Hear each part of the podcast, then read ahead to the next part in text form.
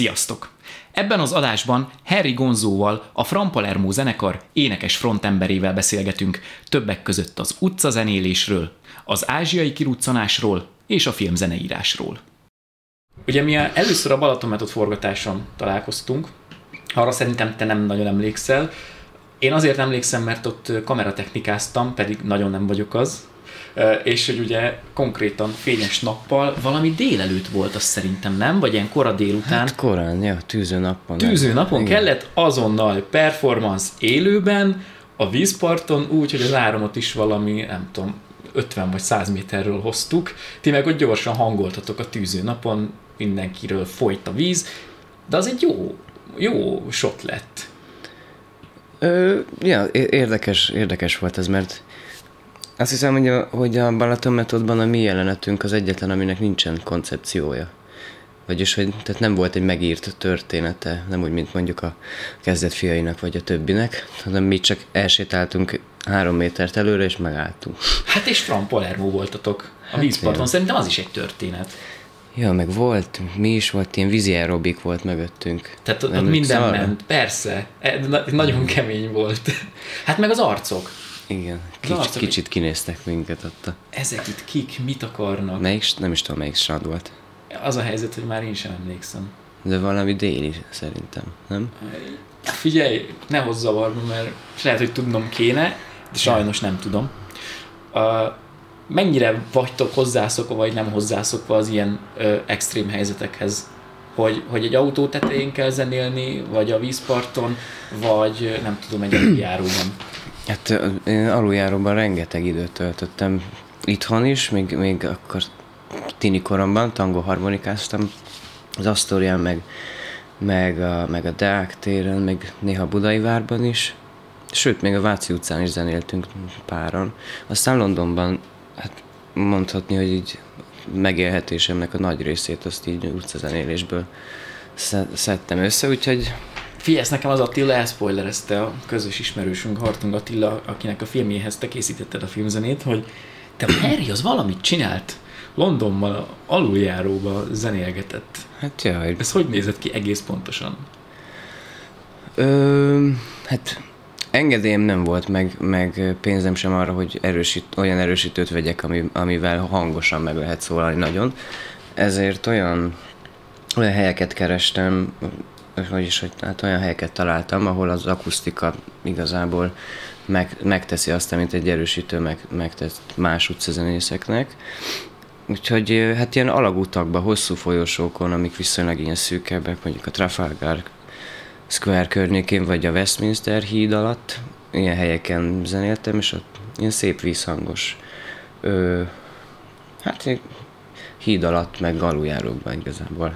Ez mennyire hálás terep? Londonban elég hálás.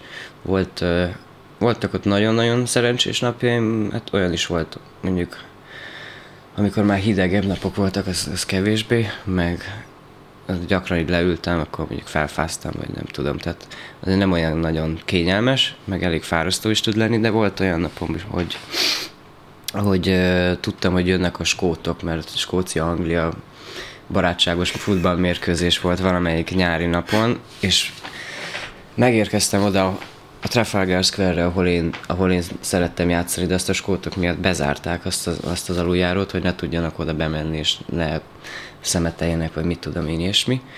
Tehát ezt a, azt a metróállomást aznapra le is zárták, viszont ők feltalálták magukat, mert beleültek a szökőkút harmadik emeletébe, és onnan igazából így zsak, ott zsakuzziztak a skót huligánok, öt középkorú nők és férfiak vérvörös fejjel délben. És hát néztem, hogy jó, hát akkor megnézem, hogy merre van a meccs, tehát merre fognak ők menni. És átmentem a Westminster ö, aluljáróba, ami nyitva volt, és hát ők is csak ott tudtak felszállni a metróra. És ott hát folyamatosan, hogy órákon keresztül jöttek, semmit nem hallottak abból, amit én csináltam, igazából teljesen mindegy volt, hogy én mit csináltam, mert elég hamar így körbeálltak több százan, és ők ordítoztak különböző dalokat egyszerre, és dobálták a pénzüket, és ezt, azt, én azt meg így takarítottam igazából, feltakarítottam az aluljárót utána. Tehát voltak ilyen szerencsés napok, meg hát néha volt koncepcióm is, egyszer hétszer mondjuk. Hát volt egy nap mondjuk, amikor Lou Reed aznap halt meg, és akkor egész nap Velvet Undergroundot, meg Lou Reedet játszottál, meg ilyesmik, és akkor akik olvasták az híreket, azok ezt így tudták. Mondjuk ez most úgy hangzik, mint ezt így kihasználta volna, de... de hát ez ér... megemlékezésnek ja. is lehet hívni, nem? Hát jön, meg az Angliában működik, tudod, amikor David Bowie is meghalt, akkor is ott több száz, nem tudom, több ezres tömegek gyűltek össze Brixtonban, vagy valahol. Uh-huh. Figyelj, szóval... nem csak úgy kérdeztem, hogy mennyire hálás feladat, hogy mondjuk anyagilag, hanem hogy mint zenész basszus, azért az utcán lenni, akár egyedül, akár egy-két zenész cimborával, azért kaptok tekinteteket. És nem biztos, hogy, hogy minden tekintet pozitív. Azt nem mondanám, hogy valaki utál egy utca zenész, mert hogy éppen zenél, de hogy azért a, a közömbös tekintet se eshet valamilyen szinten jól, hogyha az ember azért tényleg, az ott egy performance. Te kiadod magadból, ha mondjuk valaki nem is dob egy, egy fontot, vagy kettőt, vagy ötöt, ha egy fél mosolyt kapsz, azt gondolom jó, de azért az, biztos az van gyakori, olyan, igen, hogy... ugye, de biztos van olyan, hogy azért ott vagy, és már fél órája mondjuk nem történik semmi, de ugyanúgy nyomod, mintha, mintha pörögne. Ö... Ja... Mi, tehát mi is a kérdés? Azt, hogy, azt, most ugye azt kérdeztem... El, elmondtad a válasznak egy részét. Igen, elmondtam? Hát kb. Én ezt csak tippeltem, hogy, hogy nem, nem csak anyagilag mennyire hát hálás, an- hanem Angliában azért... nagyon hálás, tehát ott, ott, ott, ott hálás volt, tehát ennek van ott kultúrája. Uh-huh. És ez, itthon? Itthon? Itthon sokkal ritkább az, az hogy... Vagyis, tehát jelentősen kevesebb a, a, a nem tudom, adakozóknak a száma, vagy minek hívjam. Ö, Hát nekem azért ilyen szempontból szerintem szerencsém volt gyakran, de olyan is volt, hogy odajöttek, meg akartak téríteni, meg mit tudom én, mert hogy... Tehát van, van egy olyan sztereotípiája az utcazenélésnek, hogy az egyenlő a hajléktalansággal itt, itthon. Külföldön pedig inkább ez, ez tehát egy performanceként van kezelve, szóval... Mit szóval ad, így van egy ilyen különbség. Mit ad az utcazene azon kívül, hogy ha dobál már pénzt, akkor... Hát én a, én a, én a lámpalázámat mentem ki ö, legyőzni, és az sikerült is. Valamint, hát voltak olyan, olyan napjaim, elég sok, amikor, ez már külföldön volt, amikor olyan anyagi helyzetben voltam, hogy hogyha nem tudtam annyi pénzt csinálni, akkor még arra sem volt pénzem, hogy hazamenjek a busszal. Tehát volt, hogy bementem egy fonttal, és akkor addig kellett nyomnom, amíg, amíg nem tudok csinálni kettőt, vagy hármat, vagy bármit tudom, bármennyit. És hát olyankor előjön egy, egy ilyen ösztönös, mindent beleteszek apai, anyai itt, és, és tehát, a, tehát így megleptem saját magamat, hogy mikre vagyok képes, vagy nem tudom. Tehát, de figyelj, fe... kétezer-tizenhárom környékéről beszélünk, nem? Aha, igen, igen. És tizenegyben alapítottad a zenekart. Tehát mindjárt tíz éves a Fran Palermo. Hát ö, igazából az a Fran Palermo, ami most, amit most látható, hallható, az öt éves kb. Uh-huh. Mert tehát előtte, előtte egész más tagok voltak. Jó, de te állandó vagy, te ott vagy a zenekar közepén. Igen, igen. Nemrég számoltam össze, hogy hányan, kb. húsz vagy huszonkettő ember velem együtt, ami ami így megfordult a, aha, a aha. projektben. Figyelj, ezt csak azért mondjuk, hogy lehet, hogy valaki nem ismer, és azért hallgatja, mm. vagy nézi az adást, hogy ez azért nem annyira nagy szám, bár nagynak tűnik, mert amikor ti koncertre kiálltok, az azért nyolc-tíz ember általában, rengeteg különböző igen. hangszer, meg ugye a hangzás miatt. Mm. Tehát, hogy így azért nem annyira szerintem kirívó, hogy húsz-huszonöt ember megfordult már azért a zenekarban. Ja, hát most, most nyolcan vagyunk. Uh-huh. Most is. Meg volt, hogy tizenketten voltunk, volt, hogy mert legkevesebb heten mindig voltunk. Figyelj, azért akarok csak rákérdezni erre, hogy ugye ez kétezer-tizenhárom környékén volt ez a londoni kiruccanás, mert akkor már két éve volt a Fran Palermo, mint akkor jelenség, vagy zenekar, vagy ötlet, vagy nem tudom, és hogy már két év eltelt neked, milyen lámpalázat kell két év után még megpróbálni leküzdeni? Hát az, az utcai az egész más. Az más? Igen. Más, mint barátoknak, akik tök mindegy, úgyis, úgyis sikítozni fognak, tehát, ö, tehát ott, ott ö, hát igen, tehát más, más szint. És hogy jött London? És hát egyrészt alapból körülbelül harminc másodperced van, amíg valaki elsétál melletted, és nem ismer, és, és nem is érdekel, és nem is számít rád, szóval Az, az egy más, teljesen másfajta kihívás. És miért mentél ki Londonba egyáltalán? Mert a weblapon csak annyi van, hogy volt egy kis londoni kiruccanás, és így nincs nagyon megmagyarázva. Egy, egyetemre jelentkeztem, és, és fel is vettek, aztán anyagi okok miatt ezt, ezt az utcad elérésre folytattam. Milyen egyetem egyébként? Ö, grafikára jelentkeztem a Saint Martinsra, meg wow. hát még sok más egyetemre. És ö, hát ez már rég, régóta terveztem, sokáig Barcelonába akartam menni, de a zenei lehetőségek miatt a London mellett döntöttem, mert ott, ott több volt, uh-huh. több van. Figyelj, én a grafikus vonaladat nem is ö, tudtam, mert hogy én arra gondoltam, hogy majd játszunk egy ilyen kis kvízt, hogy milyen hangszeren játszol, vagy inkább ö, lehet, hogy gyorsabban a végére érünk annak, ha azt kérdezem, hogy milyen nem. És például ö, tényleg azt se tudom, hogy honnan jön neked ez az egész. Mert hogy azért tényleg, hogyha valaki megtalált téged, csak azt látja, hogy zene, művészet, és ebben a, hogy mondjam, ebben a dimenzióban így össze-vissza lebegsz meg, repülsz egyikről a másikra, zenekar, szólóprojekt, most mondod, hogy grafika, filmzenéket is írsz, már többes számba tudom mondani, mert ugye nem csak a Fumónak írtad a filmzenéjét, ha jól tudom. Nem, egész soknak most arra. Igen, és hogy közben meg már magad mögött van három album. És még mindig meg vagy ilyen, azért ilyen titokzatos ö, szereplőjeként a, a, a magyar zenepiacnak. Miből hát, jön ez? Egy a... eleve angolok a szövegek. Igen. Tehát azzal itthon kevésbé lehet gondolom bekerülni a, a köztudatba. Hát a mi generációnk az, az már, tehát, tehát, mi, na, tehát rengetegen jártunk például nulladikra, meg ilyesmit, tehát meg ilyen zenéket hallgattunk, ezen nőttünk fel, tehát ez nekünk nem volt egy furcsa dolog számomra. Inkább az idősebb generációnak volt az kérdés. Vagyis azok kérdezték, hogy miért, miért nem magyarul, vagy bármi, de hát miért ne? Miért könnyebb nem? Az angol zeneírás, vagy az angol szövegírás? Hát, hogyha olyan dolgok inspirálnak, mint mondjuk az angol száz zenék, akkor tehát az logikus, hogy, hogy, hogy az, ezen az úton megyünk. De miért a számod akkor nem ugyanaz, ha magyarul énekled el ugyanazt? Hát, hát nem tudom, hát mondjuk nézd, a Beatles vagy Doors dalok kicsit hülyén tudnak hangozni tükörfordításban.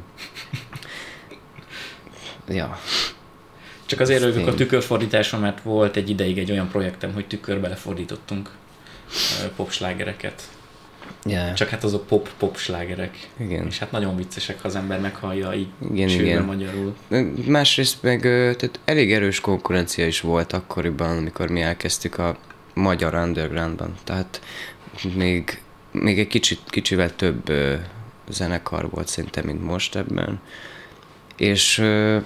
én nem éreztem azt, hogy, én, hogy akkoriban megvan bennem az a, az a képesség, és az az kicsit mondhatni ilyen irodalmi ö, szál, vagy, vagy irány, mint, mint amit csodáltam mindig a Kistehém zenekarban például, vagy a Péter Fiboriék, vagy a Heather Street Seven, és a többi. Tehát azt éreztem, hogy tehát, tehát nagyon szeretem ezt, ezt, az, ezt, az, ezt a, tehát a magyar underground zene kultúrát, viszont ö, hát nem, nem szerettem volna egy ilyen Kispál kopi zenekart csinálni, mert abból rengeteg volt akkoriban is. És ö, engem mindig az, hogy mondjam, ilyen out of box dolgok érdekeltek, hogy minél, minél inkább kilógunk a sorból, annál könnyebb észrevenni valamit. Uh-huh. És ez valamennyire ez így bejött nekünk.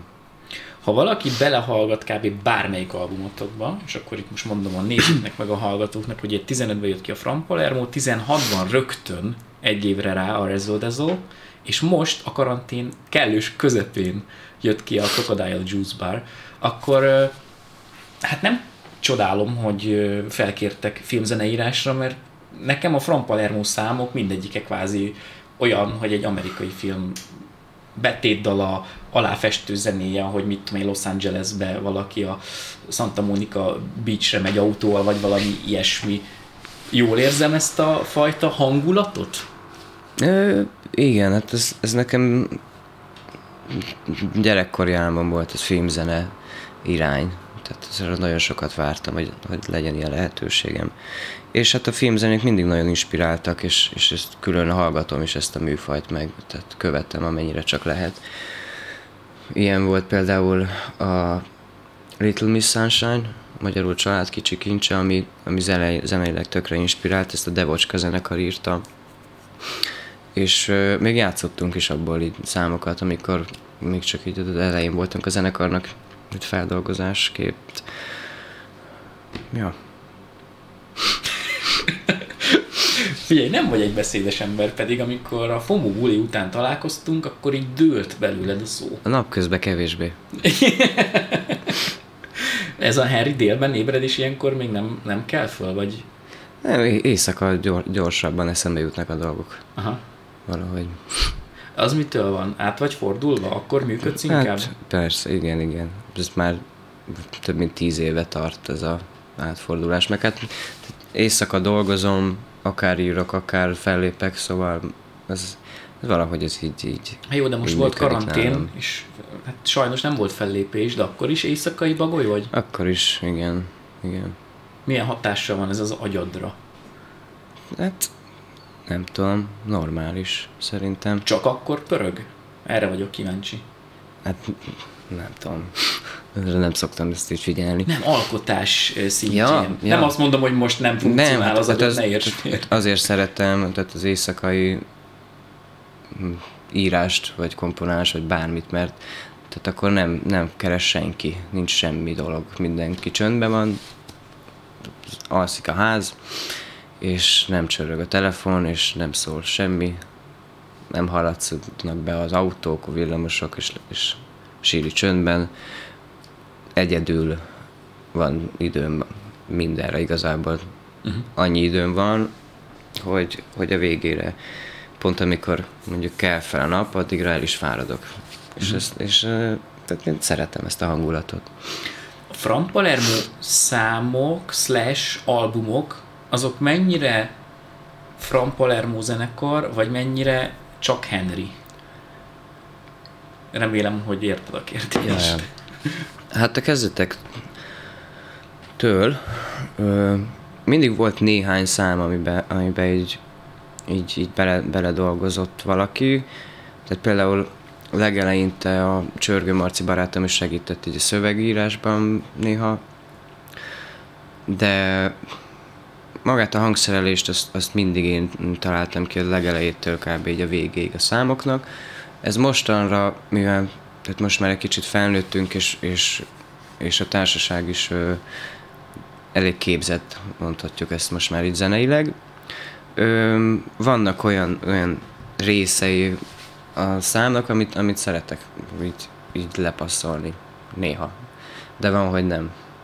Van, hogy ragaszkodom valamihez, és ez, ez gyakori. És ez nem okoz feszültséget esetleg? Soha nem okozott nem? Még feszültséget, nem. nem, nem. Miért érzed azt, hogy mindent neked kell csinálni ezzel valahonnan? Nem érzem, azt nem csak, csak azt? Szeretem ezt. Meg, meg, meg, tehát ez megtörténik magától. Tehát otthon vagyok, tehát most, most már pár éve végre van tehát olyan felszerelésem, amit házi stúdiónak lehet hívni, és van mindenfajta hangszerem is otthon, mert ezeket így gyűjtöm is, meg, meg szeretem is, és tehát ha eszembe jut valami, miért ne venném fel azt a sávot is. Egyrészt időt is spórolok, mert tehát nem mindenki érne rá jönni, menni, kitalálni, hozzáírni, és de nem tudom, tehát ez, ez egyszerűen szerettem így kitalálni a, az egészet, még a grafikáját is a dolgoknak, és mm-hmm. a és a színpadi megjelenésünket is, a, a vizuált is, amit használunk, a merch-t is, amit árulunk, nem tudom, mert ő, hát ez a fő munkám, meg projektem.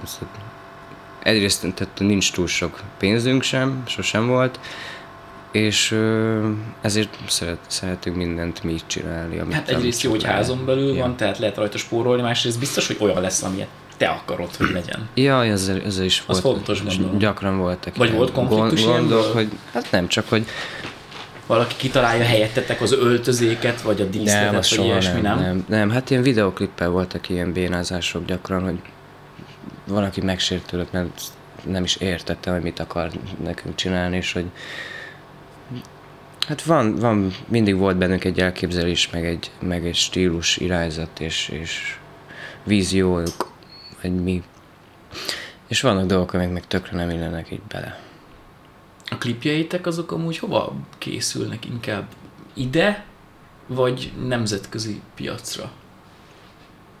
Ti nem. Miben gondolkoztok? Mert azt tudom, hogy magyar, aki magyarul énekel, és magyar, úgy magyar közönsége van, hogy aki vágyik a, erre a, nem tudom, full magyar életérzésre, vagy a magyar nyelvű üzenetre, annak nyilván egy ilyen idézőjelesen magyaros klippet kell csinálni. De azért nektek a hangzásvilágotok is más, angol a szöveg? Nem, szerintem mi, tehát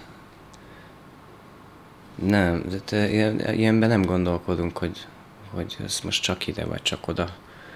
Ez mindenhova, akit hallgatja, és tehát szereti, az, azt csinálja. Na, figyelj, ami nekem ö, megfogta a fülemet a FOMO premier buli után, ezt nem mondtad végig, csak elkezdted, hogy a zenekarra voltatok Dél-Koreában is. Hogy a francba kerül ki egy magyar zenekar Dél-Koreába, és hogy hogy viszonyulnak a dél-koreaiak egyáltalán. Nagyon, nagyon-nagyon durva a közönség. Tehát, ö, egy fesztiválon léptünk fel, és tépték a hajukat a, az emberek, pedig életükben nem láttak, meg nem hallottak tőlünk semmit. De ez, ez iszonyatosan vicces volt. Először néztünk a színpadon, és röhögtünk igazából azon, hogy mi történik. Ö, Hogy hát úgy, ja, úgy kerültünk ki, hogy uh, egy showcase fesztiválon léptünk fel, és oda neveztünk, és, és uh, hát fiz- kifizették az utunkat, uh, beállt mögénk a hotsz, az a Hungarian Outcoming, hogy hívják, ez az ügynökség, ami, ami évek óta igazából segíti, meg támogatja a hazai zenekaroknak a kül- külföldre utazását, és uh, ennyi. Így.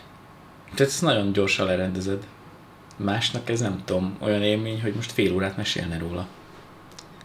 Nem volt valami sok. Azért az a világ másik de, fele, de, Ázsia de. Is, tehát full más kultúra, amit mondasz. Hát ő, önmagában már az is sok volt, hogy mi tehát egymás mellett utazunk egy repülőn tizenkét órát, tehát sose volt ilyen.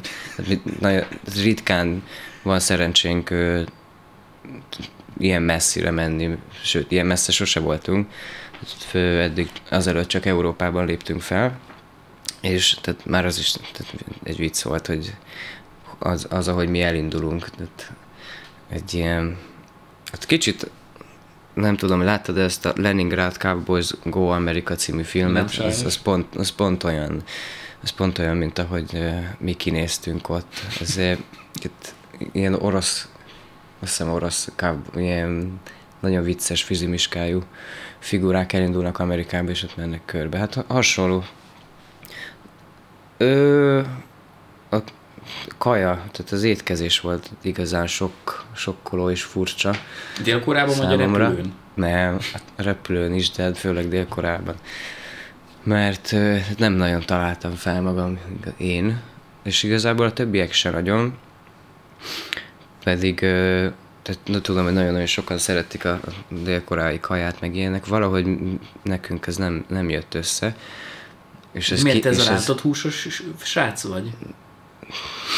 Aki csak a biztonságira játszik? Vagy mi nem tetszett? Nem, nem ők rántott húsos, hanem európai kajákba vagyok kényelmesen. Ö, nem, hát nem tudom, eltelt kilenc nap, és a kilencedik napon találtam egy olyan helyet, ahol, ahol így nyugodtan leültem. És nem mozog, mozog, mozogtak mellettünk polipok, a másik asztalnál meg ilyenek, ami egyébként tehát így, tehát normális, csak valahogy mégis egészen más, egészen más világ, és olyan szagok vannak, amit soha életemben nem, nem éreztem sehol. És ezt az, aztán ott volt a koreai magyar nagykövet, meg egy barátja a koncertünkön, és, és tőle kérdeztem, hogy én vagyok hülye, valami baj van az orromban, vagy itt tényleg mindennek teljesen más szaga van. És mondta, hogy ja, hát ez pontosan tudja, három évig telt, míg ő hozzászokott az ázsia szakhoz. Aha. És euh, én őszintén szóval elég rosszul tudtam lenni ilyen szagoktól, nem tudom a mai napig, hogy miért, de például volt egy kisbolt a szállásunk mellett, aminek olyan fura szaga volt, ilyen zacskós leves szag volt benne, de, ilyen, de abból mint egy száz millió zacskós leves lenne megbontva, és, és én olyan rosszul lettem attól a helytől mindig, hogyha bementem, nem vettem levegőt, de aztán a második naptól már elkerültem azt az utcát teljesen, mert nem volt, nem voltam kibékülve vele. Szóval vannak ilyenek, a csatornának is teljesen más szaga van. És akkor ott voltak, ott voltak velünk a Bohemian Betyars zenekar is, mert ők is felléptek ezen a fesztiválon, és ő mondta, hogy ha ezt itt nem bírom, akkor Kínába soha nem menjek, mert az még durvább. Szóval az például egy sok, az az volt. De egyébként ja, még az volt sok, hogy mennyire sok az ember. Ehhez képest? Miért? Hogyha most nem lenne karantén, és bemész a Váciba, vagy a Vörösmarty térre azért? Eszméletlen sok az ember, de közben nincs ilyen tökölés, hogy így kerülgetjük egymást, mint amikor leszállsz a villamoson, és jönnek itt szembe, és akkor így árral szemben próbálsz menni előre, hanem így, tehát itt az emberek tudnak menni, és, és aztán eltűnnek mindenki. Tehát van valami pár óra, amikor mindenki kint van az utcán, főleg hétvégén, ja, és reggel hétig is nyitva vannak az éttermek hétvégén, és ott kajálnak az emberek, meg visznak, meg minden. Tényleg night marketben nem mentetek az Ázsiában annyira? Ilyen karaokis szarba voltunk. És az mennyire olyan, mint az ilyen sztereotipikus filmekben? Az olyan, olyan, olyan para, igen. ötvenes, ö, fehéringes férfiak állnak és énekelnek. Ilyen, ilyen kis szobák vannak, három, egy ilyen három emeletes szórakozó helyen voltunk, ahol csak karaoke szobák voltak, és oda be lehetett ülni, mi oda beültünk egy nagy társasággal, azt arra nem emlékszem, hogy karaokiztunk el, de valami K-pop zene üvöltött, és ültünk és rögtünk. Meg nem tudom, bambultunk, söröztünk. Ja. Lett valami ö, következménye ennek, hogy azért sikerült fellépni Ázsiában, Dél-Koreában? Ö, igen, hát tudod, ez egy showcase fesztivál, ami a kapcsolatépítésről szól főleg. Erre gondolok, igen, hogy... hogy... Ö, hát folytatódott a történet ezután. Hát igen, ott tehát Szöulban nagyon, nagyon sok, sok ismerősünk lett, meg ott nagyon így, így be, beéleszkedtünk mondjuk így, így pár nap után, és oda, oda tervez, tervezzük is, hogy valamikor még visszamegyünk, talán úgy, hogy, hogy, hogy érintve Kínát, vagy Japánt, vagy ilyesmit, mert ott is, az, ott is vagy onnan is szereztünk így kapcsolatokat. Ö, szóval igen, csak tehát most, pont most ö, nem nagyon esik útba Kína ebben az évben. Hát, nem csodálom, igen. Figyelj, volt azért egy erős há, kb. három hónap karantén, mondjuk márciustól számoljuk. Március, április, május, júniusban kezdegetett talán így helyreállni a dolgok, az már majdnem négy. Ja. Mi történt veled a karantén alatt? Hát először is nyugodtan befejeztem a lemezt, amit őszintén szóval nem tudtam volna, hogyha nincs, nincsen világjárvány, mert nem lett volna időm például a grafikát befejezni, meg ilyesmi. És eleinte örültem neki, hogy hú, még van mondjuk két hetem, mert utána biztos vége lesz, és akkor és akkor tehát nem számítottam rá, hogy ez ilyen sokáig fog tartani, mondom, nem vagyok ezzel egyedül. És akkor, nem tudom, az napok egyre gyorsabban teltek, és én egyébként is kb. Viszonylag úgy élek, mint, a, mint most mindenki a karantén alatt. Szóval nem, tehát otthon dolgozom, otthon, ha nem fellépni megyek, akkor nem nagyon járok be a városba, kicsit viszonylag ritkábban, meg... Ha megyek is valahova, akkor is kb. három-négy utcát érintek mindig, szóval... Tehát a mindennapi életedben akkora változást nem hozott? Nem igazán. Az jó volt, hogy a barátnőm nem tudott elmenni dolgozni, hanem otthon kellett maradnia, mert így tő, volt időnk egymásra végre, mert tehát ő meg építészként dolgozik irodában, és akkor ő így mindig egyedül vagyok otthon, tudni. Ö, ja, hát aztán... Az alkotási folyamatra hogy hatott a karantén? Hát egy ideig kicsit pihentem a, a lemez befejezés után, egy-két hetet, aztán nagy szerencsémre jött egy, egy filmzeneírós meló. Lehet róla beszélni? Uh-huh. Ja, igen. Hát elvileg decemberben kerülne mozikba, de azóta nem tudom, hogy most, most hol tart. Az a címe, hogy Így vagy tökéletes.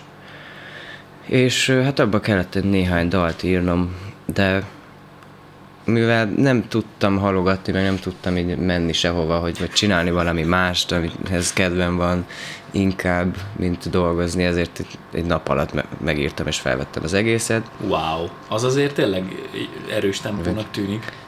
Hát ja, gyors volt.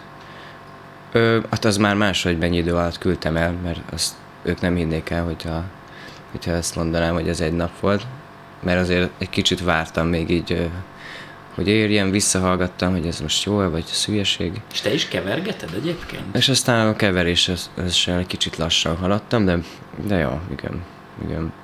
Mennyiben más amúgy filmzenét írni, mint egy, egy úgy Fran Palermo számot, amiről tudod, hogy az albumra készül, vagy nincs a kettő között nekem különbség? Könnyebb, mert tehát megvan, a, megvan a történet. Tehát, nem, nem a semmiből kell kitalálnom valamit, hanem előttem van a kép. A film, a szöveg, a története, a mondani valója, a hangulata, és tehát nézem a képernyőt, és ami elsőre így eszembe jut kb. Azt így rájátszom, felveszem, kipróbálok egy-két á bé verziót, ezt-azt, és aztán a szövegírás is, tehát így borzasztóan egyszerű volt most ezzel kapcsolatban, mert ez egy dramedi, uh-huh. tehát két, két ö, íróról szól, az ő egy férfi és egy nő közti kapcsolatról, és tehát... És hányszor kell megnézed szóval ez... a filmet egyébként? Hát az egész filmet nem is kellett, mert, mert csak jeleneteim vannak, tehát nem, nem az egész film alatt. Hát először megnéztem egyszer-kétszer azt a jelenetet, és aztán felvettem valamit, aztán visszanéztem, hogy ez most összepasszol-e, vagy nem. Nem tudom hányszor, nem, de nem túl sok. Uh-huh. Figyelj, jól emlékszem, mintha Attila azt mondta volna, hogy ugye amikor a Fumóhoz írtad a zenét, akkor így telt, teltek a napok, telt múlt az idő, és így nem, nem történt semmi, aztán mondta, hogy egyszer valahogy egy hajnal kettőkor fölhívtad a semmiből, hogy Attila, most! Megvan! Írom!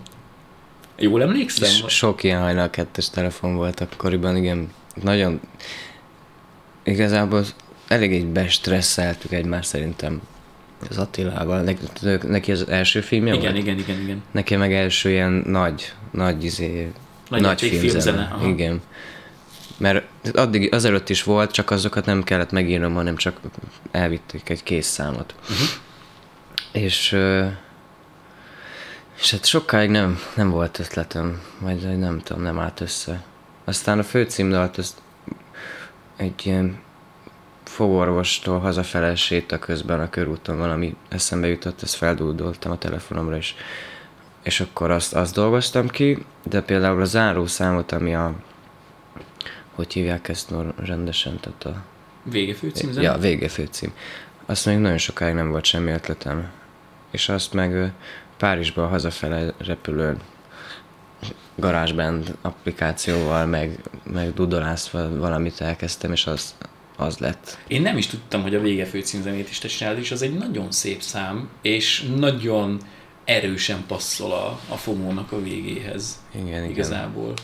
Igen, bár a végén már nagyon-nagyon megutáltam azt a számot, mert annyiszor hallottam, de az, meg annyi álmatlan éjszakát okozott az a, az a vágásot, meg, meg tehát, hogy így ráírja a filmre, meg mit tudom én. Uh-huh. De ez már elmúlt, szerencsére. Mi a nagyobb stressz? Az, hogy egy ilyen projekten dolgozol, vagy az, hogy határidőre dolgozol? Ups. Nem tudom, a kettő együtt, együtt húzza meg. Mert ugye, most érted, Fran Palermo, a te projekted, ti projektetek, te zenekarod, ott akkor van album, akkor van szám, ha te úgy érzed. Csak ezzel szemben egy filmnek meg kell jelennie, ott azért van olyan határidő, mintha kvázi egy megrendelő lenne az is. Hát ja, a határidő az mindig így nyomás, de nem tudom, annyira nem nagy. Egy kicsit mindig tovább lehet húzni a határidőt, szóval... Ezt az ilyen pajkos mosolyjal mondom azoknak, akik csak hallgatják.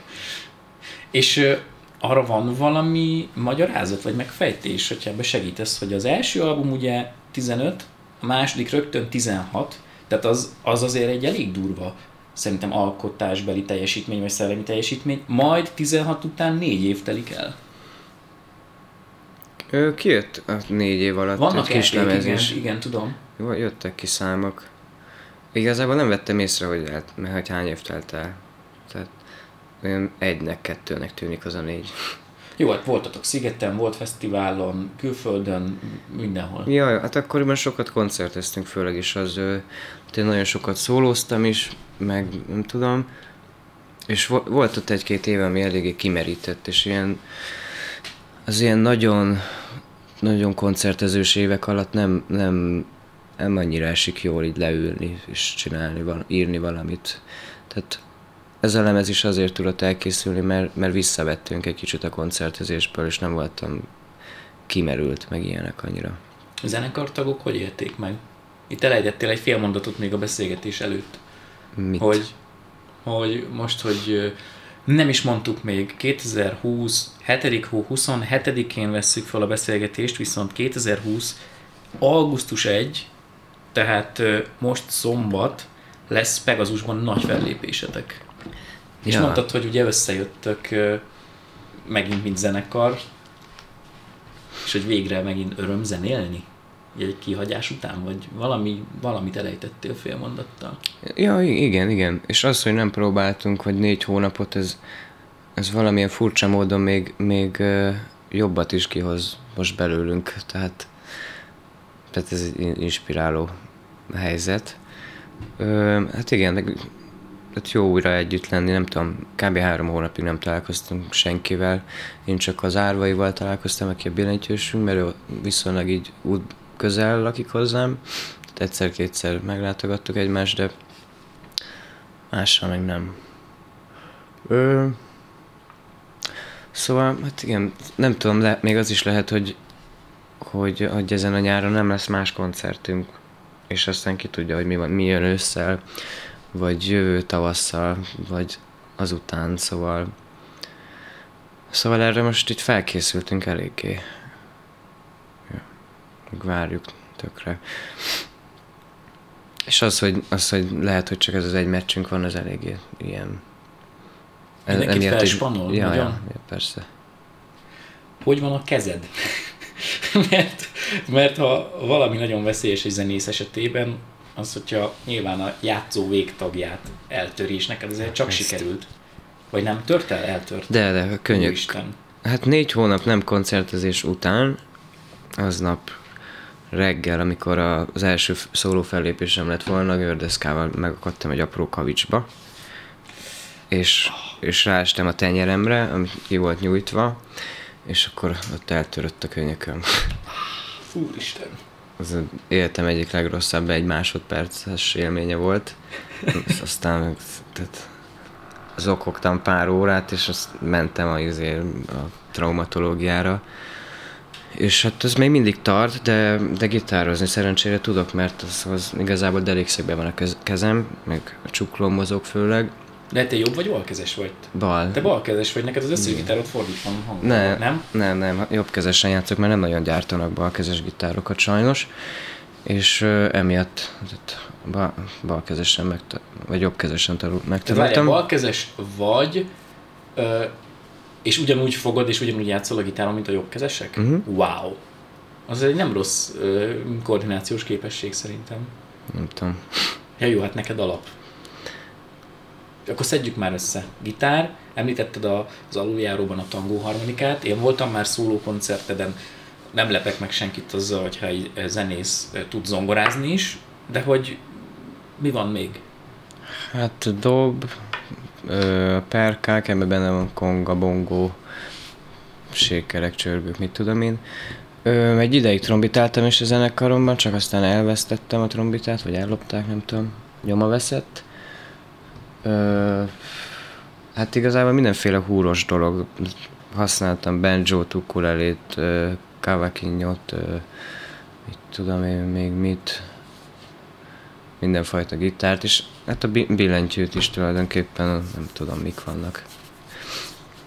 Ö, nem tudom, ki, ki hagyok-e valamit. Ugye valameddig klarinétoztam, még a gimiben, meg ö, a csellóval is próbálkoztam, nagybőgővel, hegedűvel például sosem, mert azt mondjuk egy kicsit sajnálom, ez, ez egy jó skill lenne. Hát figyelj, amennyi... De nem, de nem tudom így összeszámolni, mert... Amennyi húrosan játszol, a hegedű az nem áll messze egyiktől se. Na, van abban valami extra bonyolultság. Megszólaltatni szépen talán, nem? Mert hangokat úgy is megtalálnád. Hát, ugyanott van, mint csellón, vagy mint nagybőgőn. Hát azért nem, mert kisebb a hely. Jó, igen. Ja, de amúgy a tangoharmonika volt a legnehezebb ö, hangszer nekem. Mert megtanulni. Ugye én, én zongoráztam, tehát hogy az oké, okay, hogy mi történik a... a Balké, balkézen van...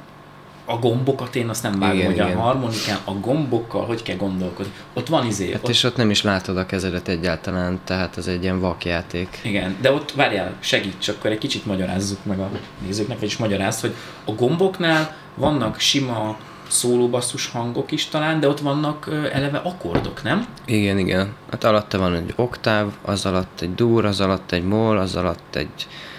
nem tudom mi van ott, hét, kilenc... Azt a rohadt. Én tudom én. Ja. Azt a mindsetet nem tudom elképzelni. Logikus egyébként, csak rá kellett jönni. Én a Wikipédiáról tanultam meg ne, ezt a hangszert. Ne, ezt pont azt akartam kérdezni, hogy melyik volt az első hangszered, vagy hogy hogy tanultál. Azt nem mondnál, hogy Wikipédiáról tanultál tangóharmonikázni. Hát, de, de, meg a YouTube tutoriálokat néztem.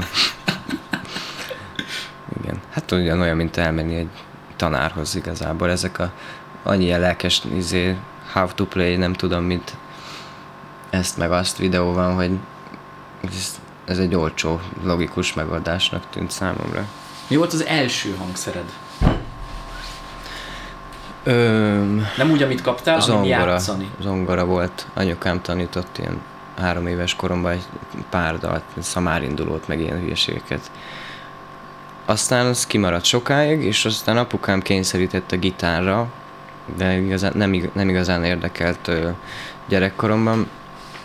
Úgyhogy azt, azt a trükköt játszottam, hogy ha jött haza, és nekem gyakorolnom kellett volna, akkor megszorítottam így a gitárt, hogy így milyen bevágások legyenek az ujjamon, és mutattam, hogy gyakoroltam, de úgy nem. Mert akkoriban minket csak a foci érdekelt, és más nem volt a világon. Aztán én tizennégy éves koromban vettem vissza. Miért volt a szülők részéről ez a, a zenei vonal? Hát apám Kubában, Havannában a Zeneakadémián tanított, harminc éves koráig, mielőtt ő, ő idejött.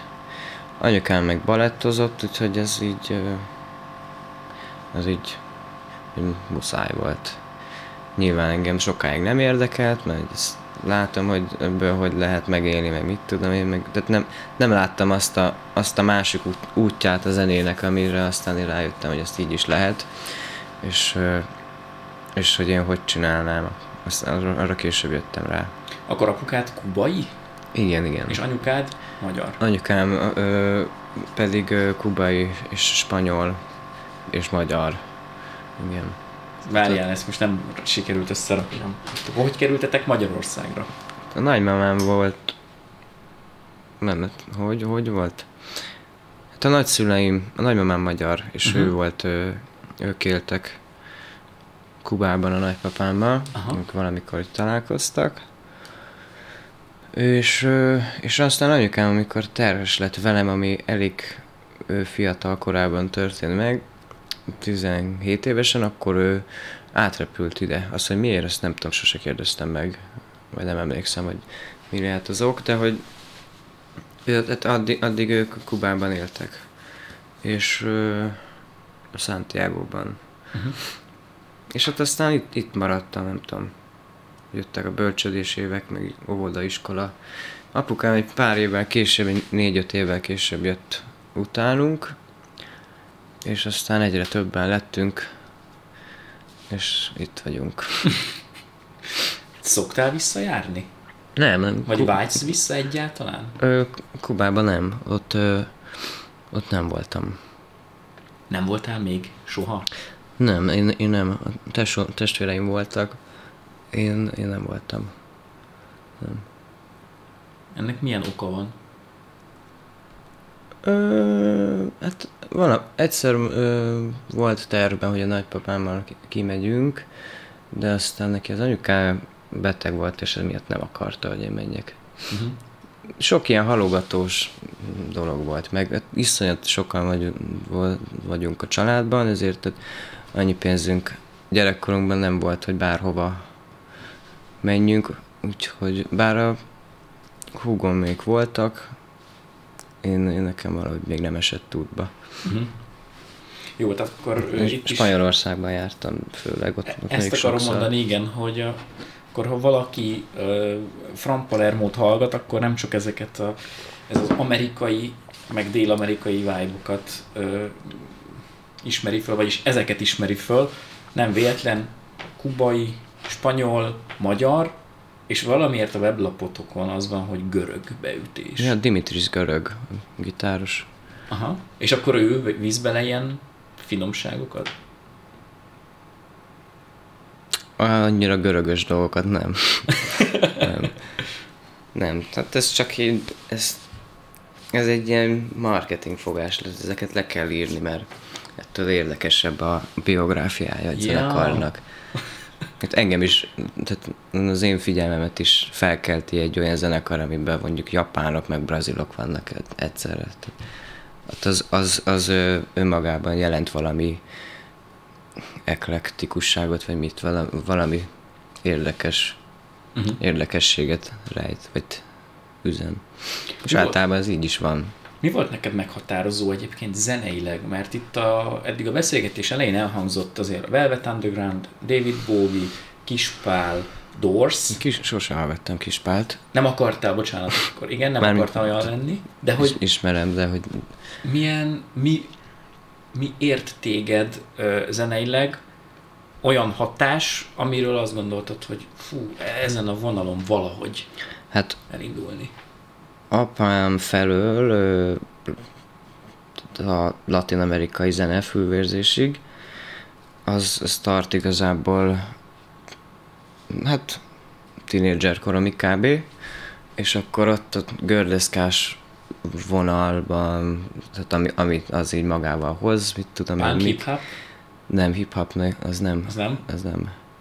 Az nem volt. Jó, hát Jurassic Five, vagy punk, tudom. Meg mit tudom én mi, rock, meg az kétezer-hatos, hetes bármi mainstream szarok, és aztán ilyen tiz, gimis koromra, kb. Addigra akkor fedeztem fel, vagy kezdtem kialakítani a saját zenei ízlésemet, tehát komoly kutatómunkák, meg mit tudom én, tehát művel, művelődés mai napig. Uh-huh. És akkor, ami engem inspirált akkoriban, az például a Beirut zenekar volt, az Arcade Fire, Fleet Foxes, meg ilyenek, az egy ilyen új hullám volt, és, és valami, valami has... Tehát ehhez a klubhoz szerettem volna valahogy így csatlakozni. Az a... Igazából egy valami... Hát amit ma indinek hívnak, aminek elég sok ilyen iránya van, igazából kb. Az. Aha. És milyen olyan zenét hallgatsz, amilyet te nem csinálsz, vagy nem is csinálnál soha? Azt szerintem még tök izgi szokott lenni egy zenész esetében. Hogy amit úgy hallgatsz, hogy hú, ez rohadt jó, ez mondjuk nem én vagyok zeneileg, de szeretem hallgatni, de ilyet mondjuk én nem csinálnék, nem csinálnék soha. Hm, néha hallgatok fel izét, nem tudom, mondjuk Jay-Z-t, meg ilyesmit. Ö... Elektronikus zenét például általában csak élőbe, főleg a társaság miatt. De egyébként mondjuk technóba dolgoztam. Van, van egy iráni barátom, Ramin Szájának hívnak, és egy időben csináltunk közösen egy projektet, ami az volt, hogy ilyen analóg techno alapot csinált, és én arra gitároztam rá élőben, meg énekeltem rá egy dolgokat. De azt nem tudom. A világzenének azért vannak olyan, olyan izé irányai, amit valószínűleg nem lesz rá időm, vagy hogy nem fog úgy alakulni sose, hogy mondjuk indiai stílust, vagy, vagy valami vagy valami ilyesmit nem csinálja. Nem kell messzire menni akár. Balkán zene még tök izgi szerintem. Balkán zenét játszottunk egy, egy, egy ilyen fél évig kb. Még mielőtt megírtuk volna az első számainkat, akkor, akkor hát én Bella Csáót, meg ilyen francia cigányzenét játszottunk, meg ilyesmi. De várjál, a francia cigányzene az, az közel van azért a spanyolhoz, nem? Közelebb. Ott is hetesek, kilencesek, azért eléggé jazzes az. Vagy nem, ez, ez, ez inkább ö, mulatós, nem tudom mi volt. Ja, ez az erezdel a hajambuli zene? Hát ö, igen, ez a Balkán beats-es vonal, aminek volt egy ilyen, volt egy ilyen időszak itt. És mi rengeteget jártunk a gödörbe ezekre a, ezekre a zenekarokra, Romanodromra, meg, ö, meg ö, La Caravan passe, ez egy francia zenekar Vágom, volt, akik, én ismerem. Nekik, igen? Nekik például tőlük egy csomó számot játszottunk. Aztán egy nap úgy döntöttem, hogy jó, most ebből már elég. Volt, volt egy nap, amikor hétfőn kellett, hogy fellépjünk az akvá... nem most mi az, a gödörben.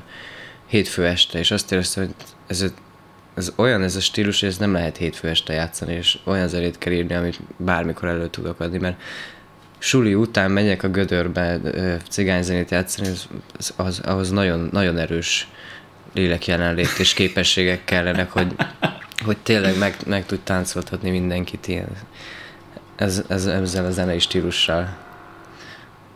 Tehát mármint, hogy tehát ez a tehát olyan koncertek voltak ezek, még a ment a teraszon, meg ilyesmi, hogy folyt a víz a falról. Aha. És az, ja, az egy, egy ideig poén volt, de aztán tehát így már nem, nem, nem bírtam, hogy úgy leizzadok, hogy nem tudom, facsalom ki a gatyámat, meg minden. Egy, ja. Úgyhogy ezt így elhagytuk, azt a vonalat, és akkor kaptunk olyan kritikákat, hogy na, ezt nem szabadott volna csinálni. Például mondjuk az akkori dobosunk apukájától, hogy ez, ez nem jó ötlet, hogy maradjatok a Balkán vonalon, mert ez, ez, nem lehet, ez, ez biztos, ez nektek megy, ez, ez nem csinálja, nem csinálja más, tehát itt gyerekek nem játszottak tizen ilyen izét, francia cigányzét, meg ilyenek. Mondtam, hogy jó lesz ez, csináljuk saját dolgot. Uh-huh, uh-huh. Igen, pont a beszélgetés előtt ugye beszéltük, hogyha még adáson kívül, hogyha van valami változás az ember életében, akkor így azt a, a külvilág az mindig nehezen követi le, vagy először ellenáll. Akkor valószínűleg ez volt ez az üzenet, vagy hát ezt nem lehet másképp csinálni, csak úgy, ahogy elkezdtétek. Igen, igen, de, de hát aztán beigazolódott, hogy ez nem volt hülyeség. Valahogy ezt, ezt így... De igazából ott még akkoriban még zenekartagokon belül is volt ilyen, tehát például emlékszem a Kornél, aki akkor volt a dobosunk, ő, tehát ő úgy féltette, hogy biztos, biztos, hogy saját számokat kellene, meg biztos, hogy más irányt kell venni, vagy miért maradunk ezen a... ezen a... vonaton. Igen, igen. Hogy hívjuk, aztán, igen. Hát aztán meg beigazolódott, hogy ez, ez működik így. Ja. De ez nem tartottam úgy sokáig, az az időszak egy év volt, vagy fél. Itt azért nagyon nem is számít, számolom bele ezt a kétezer-tizenegyet, mert a, bár a nevünk már megvolt, de uh-huh. nem volt saját cuccunk. Uh-huh. Csak az év végére egy szám. Fú, az első szám az mennyire nehezen születik meg. Ezt jól gondolom, vagy nem? Uh, a leges-legelső, mondjuk egy, egy formáció esetén. Nem emlékszem, hogy hogy, hogy hogy íródott, csak a szövegírására emlékszem, mert csak négy-öt sort tudtunk össze, összeszedni, és egy koncert előtt írtuk meg, amikor először játszottuk ez a ez az eltének valami kávéház nevű, nem tudom milyen helyén volt egy ilyen klubkoncertünk, és ott a Marcival így, így agyaltunk, hogy fúristen, mit, mi legyen a szöveg, és leírtuk, leírtunk egy lapra három sort, vagy négyet, és az lett. És akkor, ja. ja. Hát ezt trombitára írtam először, mert azzal is, azzal is kezdődik, és abban még volt ilyen harmonika is, meg, meg, meg ukulele is volt, tehát Nem emlékszem már sajnos, hogy, hogy maga az ötlet hogy jött, meg mikor, meg hogyan, meg ezt hogy tudtam elmondani egyáltalán a többieknek, mert kottáról sose volt szó. Tehát így... Tehát... Te a kottát nem használó zenészek táborát erősíted? Persze, hát a könnyű zenében semmi szükség nincs rá. Egy három perces számot ö, meg kell tudni jegyezni. Hogyha egy negyven perces, nem tudom, Liszt Ferencet játszanék, akkor bajba lennék, hogyha, hogyha memóriámra kéne hagyatkozni. Mert ott vannak, ott vannak olyan skillek, ami, amihez kell a papírja. Mm. Figyelj, még arról mesélj nekem, hogy hogy nézett ki a londoni stúdiózás. Mert hogyha jól az tudom, ugye jó. Januárban voltatok Londonban, aha. Még pont az összes fos előtt. Igen, hogy, igen. Hogy kérlek, ne egy mondatba intéz, intézd el olyan Henrisen, hanem, hanem most már van jó sok év összehasonlításod, akár itthoni stúdióban, home stúdióval kapcsolatos, hogy miben más kint stúdiózni.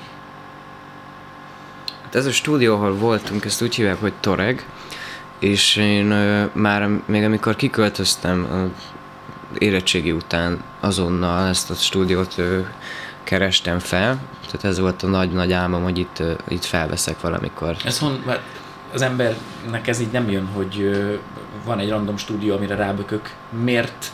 Hogy, hogy találtad meg ezt a stúdiót? Ne, nemes Tomi barátom mesélt róla, és ő neki volt, volt oda kapcsolata is. Aha.